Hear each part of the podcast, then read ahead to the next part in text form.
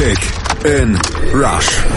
Die WM 2018 auf meinsportradio.de in Kooperation mit 90plus.de. Das erste Halbfinale war das fußballerisch bessere, doch die Partie zwischen Kroatien und England, die wusste ebenfalls zu fesseln und wieder ging es in die Verlängerung für die Kroaten zum bereits dritten Mal in der KO-Phase dieser WM, für die Engländer zum zweiten, aber diesmal ging es nicht durch bis ins Elfmeterschießen. Erstmals bei dieser WM fiel eine Entscheidung schon in der Verlängerung und diesmal für Kroatien. Obwohl die erst ab der 60. Minute eigentlich so richtig im Spiel waren. Am Ende gewannen sie aber mit 2 zu 1 dank Mario Mandzukic in einem Abnutzungskampf über 120 Minuten den die Engländer am Ende sogar mit zehn Mann nur beenden konnten, weil Trippier bei bereits ausgeschöpftem Auswechselkontingent Minuten vor dem Schlusspfiff verletzt runter musste, irgendwie passend zu den mittlerweile 52 Years of Hurt and Counting.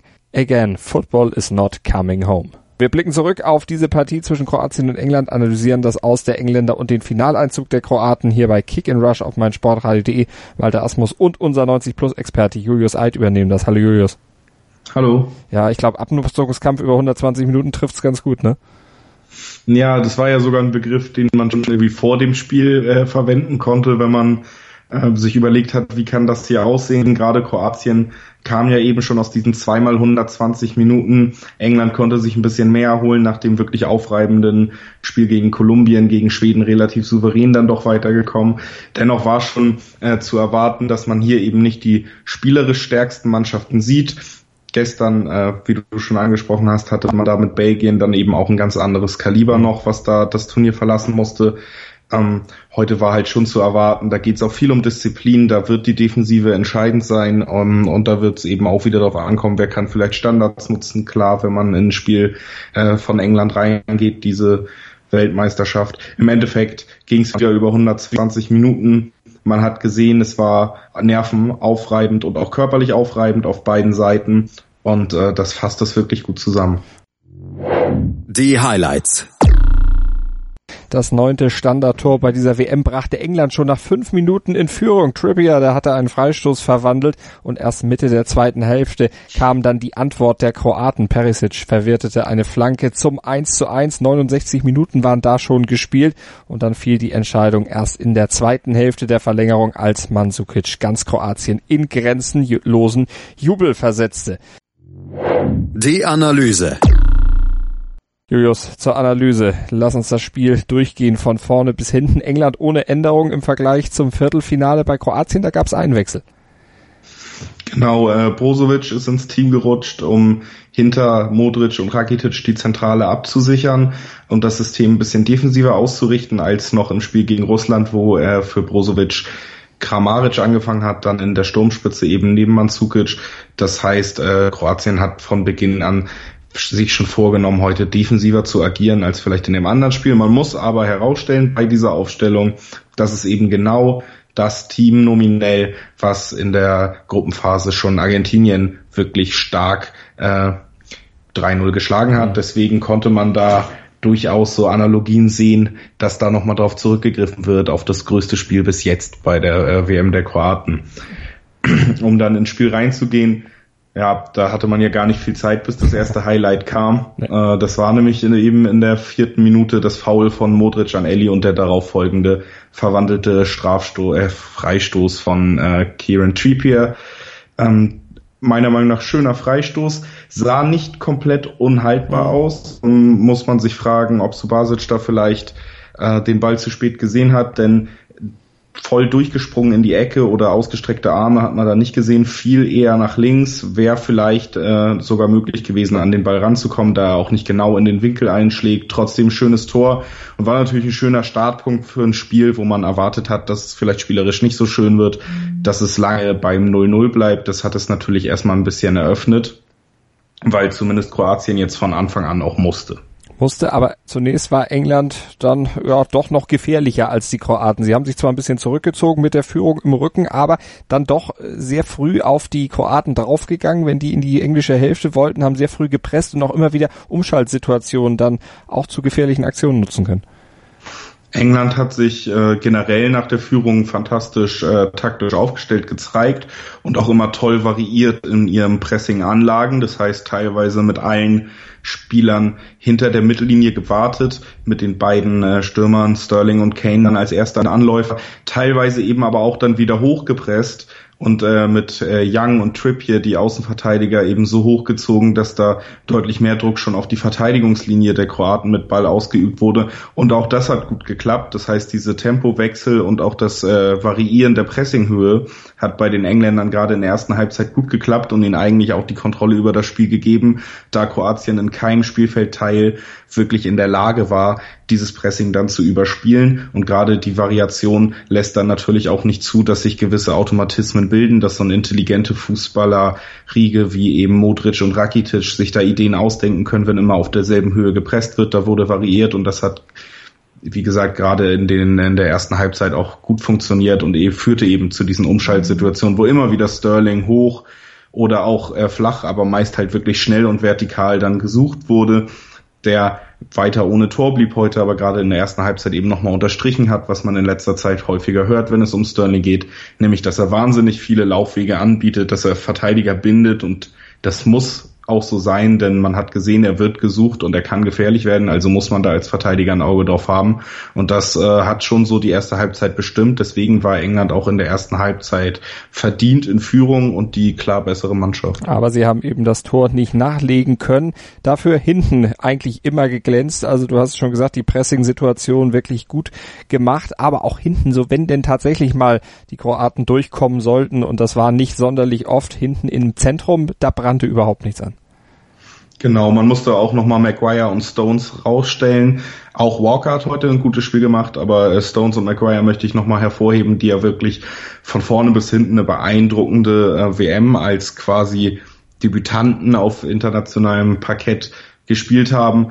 Ähm, das muss man echt nochmal sagen, dass das eine große Leistung ist, was äh, die Verteidigung der Engländer über das ganze Turnier gezeigt hat bis heute und auch in den ersten 60 Minuten heute wirklich unantastbar gewirkt haben, sehr souverän, äh, schön funktioniert hat heute ein kleiner taktischer Kniff von äh, Southgate, der eben Ali tiefer positioniert hat als noch in den letzten Partien und ihn quasi fast als Doppelsechs neben Henderson zumindest in der Defensivbewegung seiner Mannschaft fungieren lassen hat. Und das hat eben dazu geführt, dass diese beiden ganz deutlich äh, die Außenverteidiger auf der jeweils von den Kroaten bespielten Seite unterstützt haben. Das hat es für die Kroaten sehr eng gemacht und noch ungemütlicher, da überhaupt ins Kombinationsspiel zu kommen. Das hat lange sehr gut funktioniert und äh, hat auch Ellie für mich zu einem der starken und heraushebenswerten Spieler dieses Spiels gemacht. Herausheben sollten wir vielleicht noch die Doppelchance von Harry Kane nach einer halben Stunde. Zunächst aus kurzer Distanz an Subasic gescheitert, dann am Fuß vom Torhüter, von dem dann der Nachschuss an den Innenpfosten ging und von da wieder ins Feld prallte. Das war nochmal so eine richtig dicke Chance für die Engländer, da auf 2 zu 0 zu erhöhen. Absolut, im Endeffekt auch eine Chance, äh, wo man bei einem Harry Kane in seiner eigentlichen Verfassung, die er schon äh, diese WM zeigen konnte, aber auch die letzten Saisons eigentlich durchgehend hat. Das ist ja eigentlich das Beeindruckendste an dem Harry Kane, die Konstanz. Eine Situation, in der, würde ich sagen, neun von zehn Mal auf jeden Fall trifft. Und das hätte das ganze Spiel wahrscheinlich nochmal nachhaltig verändert und vielleicht auch dafür gesorgt, dass die Kroaten dann eben mit den schweren Knochen schon aus 120 Minuten auch mental vielleicht nicht mehr so nach oben kommen, wie sie es dann doch noch geschafft haben, wenn man noch ein Tor nachgelegt hätte. Gerade in den ersten 30 Minuten zwei Gegentore, das kann schon viel bewirken. Heute hat es für Kane dann in der Situation nicht geklappt und das ist vielleicht auch bezeichnend, warum dann eben dieses Spiel doch verloren ging.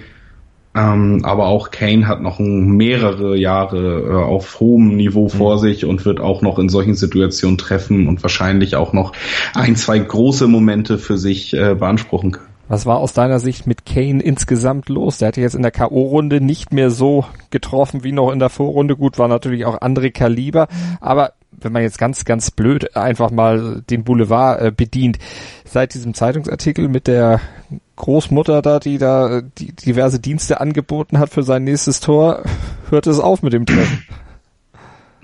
Ja, es würde mich natürlich auch etwas abschrecken, aber ich glaube, dass es damit wenig zu tun gehabt hat. Ich denke eher, dass Harry Kane und das hat man auch die ganze WM eigentlich gesehen, ja nie wirklich groß ins Spiel eingebunden war. Schon im ersten Gruppenspiel, wo er dann mit dem späten Tor, seinem zweiten in dem Spiel, das Spiel dann noch für die Engländer entscheiden konnte, ähm, war er nie so am Spiel beteiligt, wie man sich das vielleicht äh, wünschen würde von dem absoluten Zielspieler. Und das hat sich bei England schon so durchgezogen. Das muss man auch jetzt einfach nochmal bei aller Euphorie auch England gegenüber klarstellen, dass England nicht nur berauschenden Fußball gespielt hat. Aus dem Spiel ging eben wenig.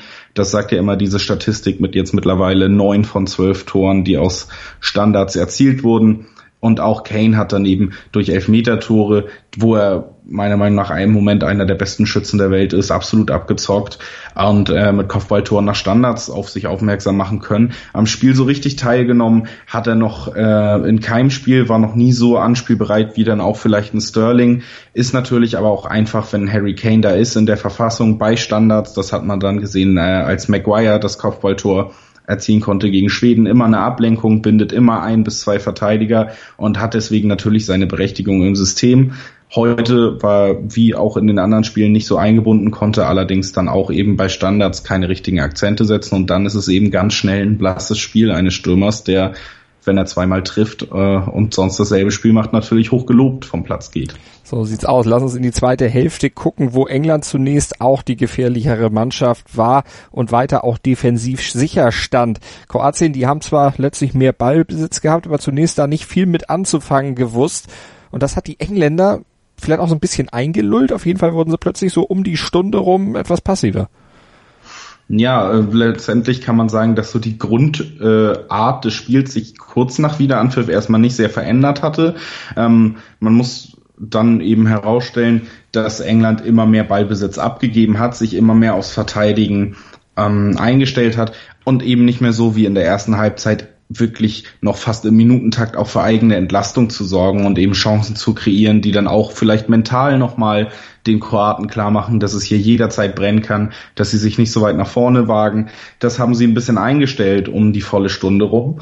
Und äh, dann schien sich das schon so ein bisschen anzukündigen, was sich bei England schon im Spiel gegen Kolumbien gezeigt hat. Ähm, es gab erste kleine Nicklichkeiten der Kroaten. Man hat gesehen, die werden aggressiver in ihrem Vorgehen, haben mehr den Ball, wollen mehr, äh, spielen doch schon zielstrebiger und sind eben auch immer wieder an die Leute ran, haben nochmal, wenn ein Freistoß gefissen wurde, nochmal äh, ein paar nette Worte mitgegeben, kleine Schubserchen. Und das hat die Stimmung des Spiels schon verändert, was bis dahin eher so dahin tröpfelte. Und wie gegen Kolumbien hat man gesehen, dass England dann eben noch eine sehr junge Mannschaft hat, die teilweise auch nervlich dann überfordert scheint. Mhm ähm, und sich mental vielleicht erstmal einlullen ließ, aber dann vielleicht auch einschüchtern durch die pure Wucht, die dann die Kroaten doch an den Tag legten und die dann ab der 68. Minute ähm, wo dann Perisic getroffen hat, eigentlich auch das restliche Spiel bestimmt haben. Ja, schöne Flanke von Versalco vor das Tor auf den zweiten Pfosten. Perisic gar nicht mal in der besten Position eigentlich, um an den Ball zu kommen, weil Walker noch viel dichter dran stand, aber der stand dann trotzdem nicht so, dass er Perisic hätte ab, ab, äh, abschirmen können.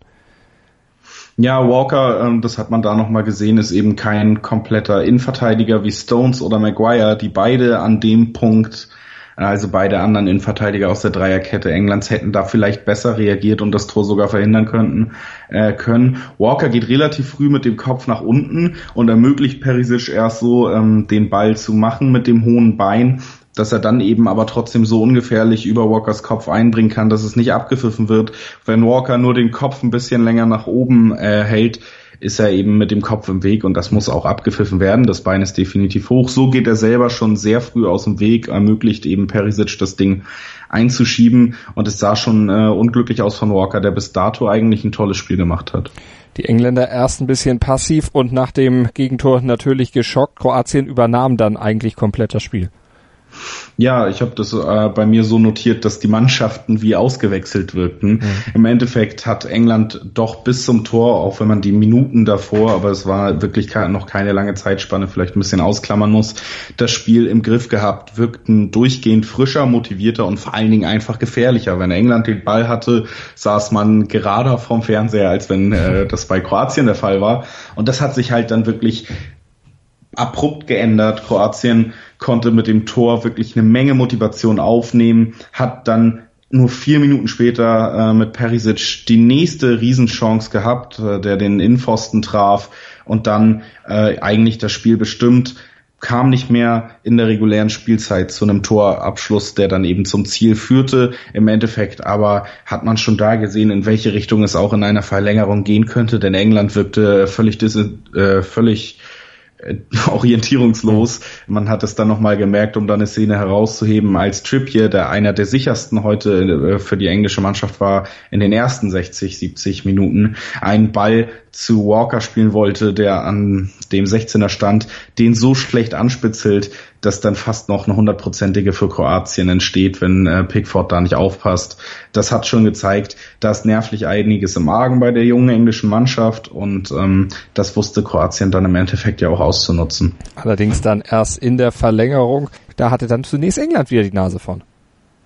Ja, es wirkte ein bisschen so, als würde sich das, was man vielleicht schon erwartet hat, jetzt doch äh, auch zeigen, nämlich dass Kroatien einfach erschöpfter ist als England. Man hat quasi direkt nach Wiederanpfiff äh, schon mit Strinic den ersten Kroaten gehabt, der vom Feld gehen muss. Für den kam dann Pivaric, ähm, weil der einfach Verschleißerscheinungen hatte, auf dem Boden saß, nicht mehr hochkam, Krämpfe hatte. Und man hat gedacht, okay, das ist genau die Schwäche der Kroaten, nämlich diese beiden 120 Minuten, die man im Vorfeld schon angeführt hat. Und das haben sich vielleicht auch die Engländer gedacht, die dann eben spätestens in der 99. Minute nach einer Ecke mit äh, einem Kopfball von Stones zu einer tollen Chance kam, hatte auch schon so basisch geschlagen, nur für Seiko konnte dann noch auf der Linie retten. Und da wirkte es so, als könnten die Engländer tatsächlich das Spiel nochmal drehen oder zumindest nach der ersten ähm, Verlängerungsviertelstunde, äh, als wäre ein Elfmeterschießen zumindest zu erreichen. Mhm.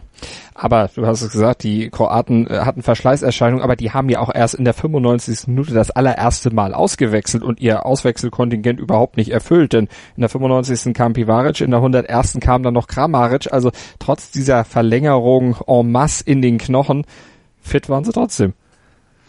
Ja, das war beeindruckend zu sehen heute und ähm, das ist, glaube ich, auch ein Ausdruck von purem Willen, wenn man sieht, dass da jeder Spieler dazu bereit ist, sich auch aufzugeben, bis er halt wirklich nicht mehr aufstehen kann. Man kann auch einem Manzukic natürlich und das ist leider heutzutage gang und gäbe, da auch Zeitspiel vorwerfen, dann in der Verlängerung so lange auf dem Boden zu sein. Die wurde aber auch fair nachgespielt. Das muss man auch mhm. nochmal bei dem Schiedsrichter loben. Gestern wurde meiner Meinung nach vielleicht ein bisschen zu früh abgepfiffen nach äh, viel Zeitspielerei noch in der Nachspielzeit. Da hätte man vielleicht noch mal was draufgeben können. Ähm, heute hat der Schiri alles nachspielen lassen und Manzukic, und das hat man auch schon im letzten Spiel gesehen, ist auch wirklich dann bis ans körperliche Limit gegangen. Und dazu waren heute alle Kroaten bereit. Dazu hat der Trainer dann eben auch sein eingespieltes Team relativ lange vertraut, hat das Vertrauen eben auch zurückgezahlt bekommen, indem eben genau die Spieler, die man vielleicht schon äh, nach der letzten Partie angezählt hatte, zumindest was den Konditionszustand angeht, nämlich Perisic, nämlich Mandzukic, dann eben für die Entscheidung gesorgt haben. Und das hat gezeigt, dass das Team da, glaube ich, auch nochmal zusammengerückt ist, dass da der Wille definitiv da ist und dass jeder dazu bereit ist, über sich hinaufzuwachsen, was natürlich äh, elementar ist, wenn eine Mannschaft wie Kroatien das WM-Finale erreicht. Perisic in der 109. per Kopf auf Mansukic am Fünfer gelegt und der dann auch sofort eiskalt abgeschlossen zum 2 zu 1. Das war dann der Siegtreffer, der die Kroaten in dieses Finale gebracht hat. Und äh, ja, Perisic hat's dann bei uns auch noch was eingebracht. Nicht nur sein Tor, sondern eben auch diese Vorlage zum 2 zu 1, nämlich die Auszeichnung als Spieler des Spiels. Genau. Lange war das Spiel äh, ein bisschen schwer zu überblicken, welchen Spieler man genau herausheben könnte. Ich habe es eben schon angemerkt, dass äh, Dele Alli mir gerade in den ersten 70 Minuten sehr gut gefallen hat, da auch acht klärende Aktionen hatte, äh, eine Zweikampfquote über 80 Prozent, was nicht unbedingt seinem Spielstil entspricht, sich da aber völlig reingeworfen hat.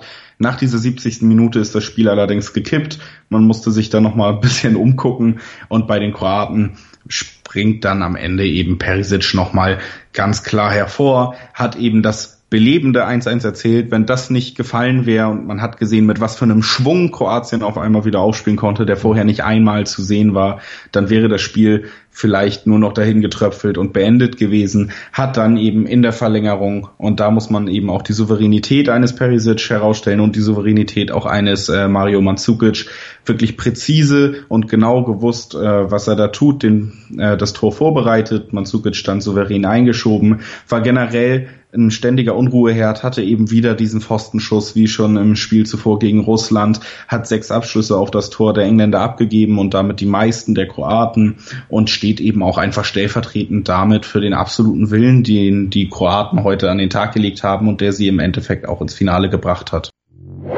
Die Vorschau.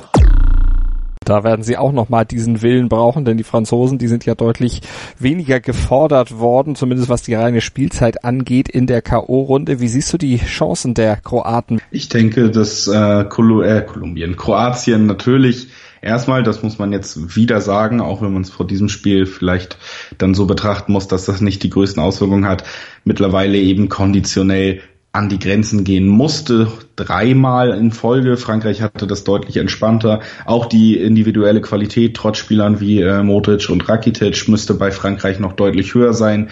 Und was mir ein bisschen Sorgen macht für die Kroaten, sind die Außenverteidigerpositionen. Heute hat man nämlich schon gemerkt, dass äh, gerade auf der linken Seite mit Strinic, aber auch auf rechts mit Versailko immer wieder Probleme ähm, aufgetaucht sind im Verteidigungsspiel der Kroaten, gerade eben über Strinic, wenn dann Trippier hoch aufgerückt ist, Ali oder Lingard die Seite mit besetzt haben und eben Sterling, wirkte das schon sehr wackelig und das konnte man schon klar als Schwachstellen aufnehmen. Wenn man sich jetzt vorstellt, dass äh, ein Mbappé vielleicht wieder die Flügel besetzt, man vielleicht auch nochmal einem Dembele, der ein ähnlicher Spielertyp ist, zumindest was Geschwindigkeit angeht und auch technische Fähigkeiten, ähm, die Chance nochmal gibt, dann könnte das ein riesiges Problem für die Kroaten werden, da auf den Außen dicht zu halten gegen die Franzosen. Man muss aber auch herausstellen, dass Frankreich, und das haben wir schon öfter im Podcast gesagt, bis jetzt spielerisch nicht wirklich brilliert hat. Man liest jedes Mal wieder die Namen und denkt, okay, das ist vielleicht die beste Mannschaft der Welt. So spielen sie nicht unbedingt. Auch gegen Belgien musste eine Standardsituation und dann verbissenes Verteidigen ausreichen. Ähm, trotzdem muss man natürlich sagen, die Kroaten gehen nicht als Favoriten in das Spiel. Es ist aber ein K.O.-Spiel. Es sind schon verrücktere Sachen im Fußball passiert und die Kroaten haben heute nochmal unterstrichen, dass sie verdient in diesem Finale stehen und das ist auf jeden Fall schon Lob, was sie sich äh, mitnehmen können. Dazu jetzt schon die beste WM-Platzierung einer kroatischen Mannschaft übertroffen. Ähm, die Drittplatzierten damals der goldenen Generation übertroffen, die ja noch immer Legenden sind im Land. Das heißt, da wurde schon einiges geschafft und das sollte vielleicht auch nochmal tragen. Und die Franzosen, die haben ja schon mal gegen eine Mannschaft verloren, vor zwei Jahren nämlich, die sich durch die K.O.-Runde, ja vor allen Dingen durch die durch die Verlängerung und auch das Elfmeterschießen dann mehr oder weniger gemogelt hat. Die Portugiesen ein bisschen überraschender ins Finale dann gekommen als die Kroaten vielleicht, weil die Kroaten letztlich dann doch wieder noch eine andere Art Fußball gespielt haben und vielleicht auch mehr Fußball gespielt haben als die Portugiesen vor zwei Jahren. Aber trotzdem so die Parallelen sind irgendwo da. Meinst du, das wird vielleicht bei den Franzosen im Kopf auch eine Rolle spielen? Ich denke schon, dass viele ähm, der Franzosen eben, die 2016 dabei waren, eben auch noch heute in dem Team stehen. Und ein verlorenes Finale ist, glaube ich, schon ein einschneidendes Gefühl für jeden Sportler. Dass das gar keine Rolle spielt, kann ich mir äh, schlecht vorstellen. Dazu kommt natürlich, dass der Druck groß ist, dass der Druck für Frankreich wahrscheinlich auch noch mal größer ist als für Kroatien, die, wie gesagt, jetzt schon alles gesprengt haben, was dieses Land je erreicht hat und eigentlich auch sich zu erreichen vorgenommen hat, wenn man mal ehrlich ist. Das heißt, da dürfte der Erwartungsdruck deutlich höher sein. Vielleicht auch die Ansprüche an sich selber, weil da eben noch mehr Weltklasse-Spieler im Kader gesammelt sind. Und man muss eben herausstellen, dass äh, Frankreich bis jetzt nicht unbedingt äh, zeigen konnte, dass sie in der Lage sind, Mannschaften spielerisch so auseinanderzunehmen, dass das ein leichtes wird, äh, gegen Kroatien zu bestehen. Die Parallele zu Portugal ist eine gute Parallele, die ich eigentlich auch nennen wollte. das stimmt nämlich schon, dass äh, man da Vergleiche ziehen kann, dass auch jetzt Frankreich wieder als Favorit ins Spiel geht. Ich halte es aber mittlerweile wirklich nicht mehr für ausgeschlossen und es würde auch irgendwie zu dieser WM passen, wenn am Ende tatsächlich äh, ein Kroate den WM-Pokal in den russischen Himmel streckt. Das werden wir alles am Sonntag dann erfahren können, auch hier auf meinsportradio.de. Vorher gibt's am Samstag aber noch das Spiel, was eigentlich keiner bei dieser WM so gerne bestreitet, dieses Spiel um Platz drei, nämlich zwischen den Engländern und den Belgiern. Äh, Wäre dieser dritte Platz für die Engländer aus deiner Sicht ein Trostpreis, weil die wollten natürlich ins Finale, auch wenn es ihnen vor der WM keiner zugetraut hätte und sie schon wirklich über ihren Erwartungen eigentlich geblieben sind bei dem Turnier. Das muss man ja auch mal bei aller Trauer der Engländer jetzt mal herausstellen. Die haben das Halbfinale erreicht. Wenn vorher vor der WM einer in England tatsächlich wissentlich drauf gewettet hätte, dass äh, die Engländer möglicherweise sogar ins Finale kommen, die meisten hätten ihn doch wahrscheinlich für komplett verrückt erklärt. Absolut, also das muss man nochmal bei der Bewertung des Turniers von England eben herausstellen, bevor das irgendwie in eine Enttäuschungswelle jetzt untergeht und ähm, die auch die britischen Medien neigen natürlich dazu, solche Sachen dann aufzubauschen. Da kann man sich nur wünschen, dass eben auch durch die Berichterstattung jetzt nicht äh, viel kaputt gemacht wird, was eigentlich fantastisch aufgebaut wird von dem ganzen Team um die Nationalmannschaft. Man ist eben mit einer sehr jungen Mannschaft angetreten und hatte überhaupt nicht das Ziel, hier schon den äh, World Cup wieder nach Hause zu bringen, sondern eben das Ziel, eine neue Philosophie auf hohem Niveau testen zu können, neue Spieler einzuführen, erste Erfahrungen in dem Turnier zu sammeln, um dann mit dieser Mannschaft eben, die ein Alter hat, dass man bis zu acht Jahre wohl noch mit ungefähr dieser Truppe rechnen kann, wenn man ihnen den Weg lässt, um diese Mannschaft eben auf den Weg zu führen, der sie dann auf längerfristige Sicht wieder in die absolute Weltspitze bringen soll. Rein spielerisch hat man das teilweise auch gemerkt, dass da noch Lücken sind, aber im Endeffekt ist es ein Erfolg für England. Äh, auch das Viertelfinale hätte ich als völlig akzeptabel mit dieser Truppe und dieser Einstellung, wenn man den Weg danach weitergeht, ähm, empfunden. Und jetzt beim äh, im Spiel um Platz drei muss man, denke ich, gar nicht so drum herum reden, dass das, wenn überhaupt ein Trostpreis ist für beide Mannschaften, im Endeffekt sind das die Mannschaften, die knapp vor dem größten Ziel im Fußballerleben gescheitert sind.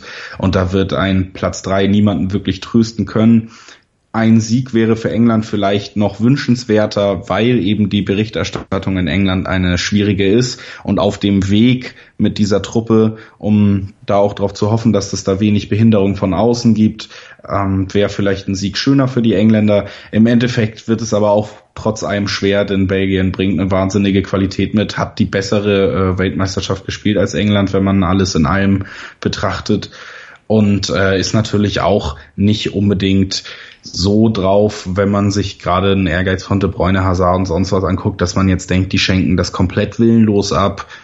Es wird aber für immer, das Spiel um Platz drei wird für immer das Spiel um Platz drei bleiben und deswegen kann man da vielleicht sogar ein, zwei äh, Überraschungen abwarten. Wir sehen nochmal England-Belgien, vielleicht äh, jetzt in A-Besetzung und dann vielleicht mit dem Spiel, was sich so viele gewünscht haben ja. und von dem so viele enttäuscht waren.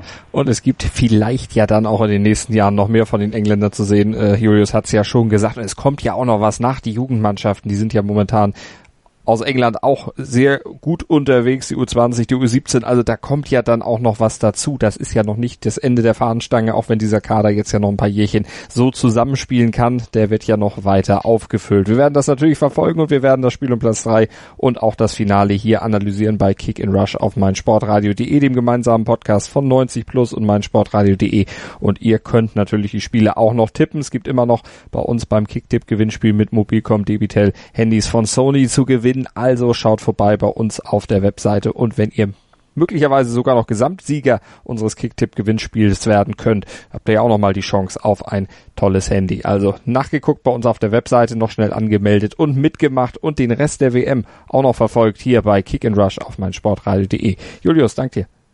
Gerne. Kick in Rush. Das WM-Tippspiel auf meinsportradio.de. Präsentiert von Mobilcom Debitel. Registriere dich jetzt auf meinsportradio.de slash kick and rush und gewinne jeden Spieltag ein nagelneues Sony Xperia XZ2 Kompakt. Bereitgestellt von Sony. Kick and Rush. Die WM 2018 auf meinsportradio.de. Werde der Zar des Tippspiels.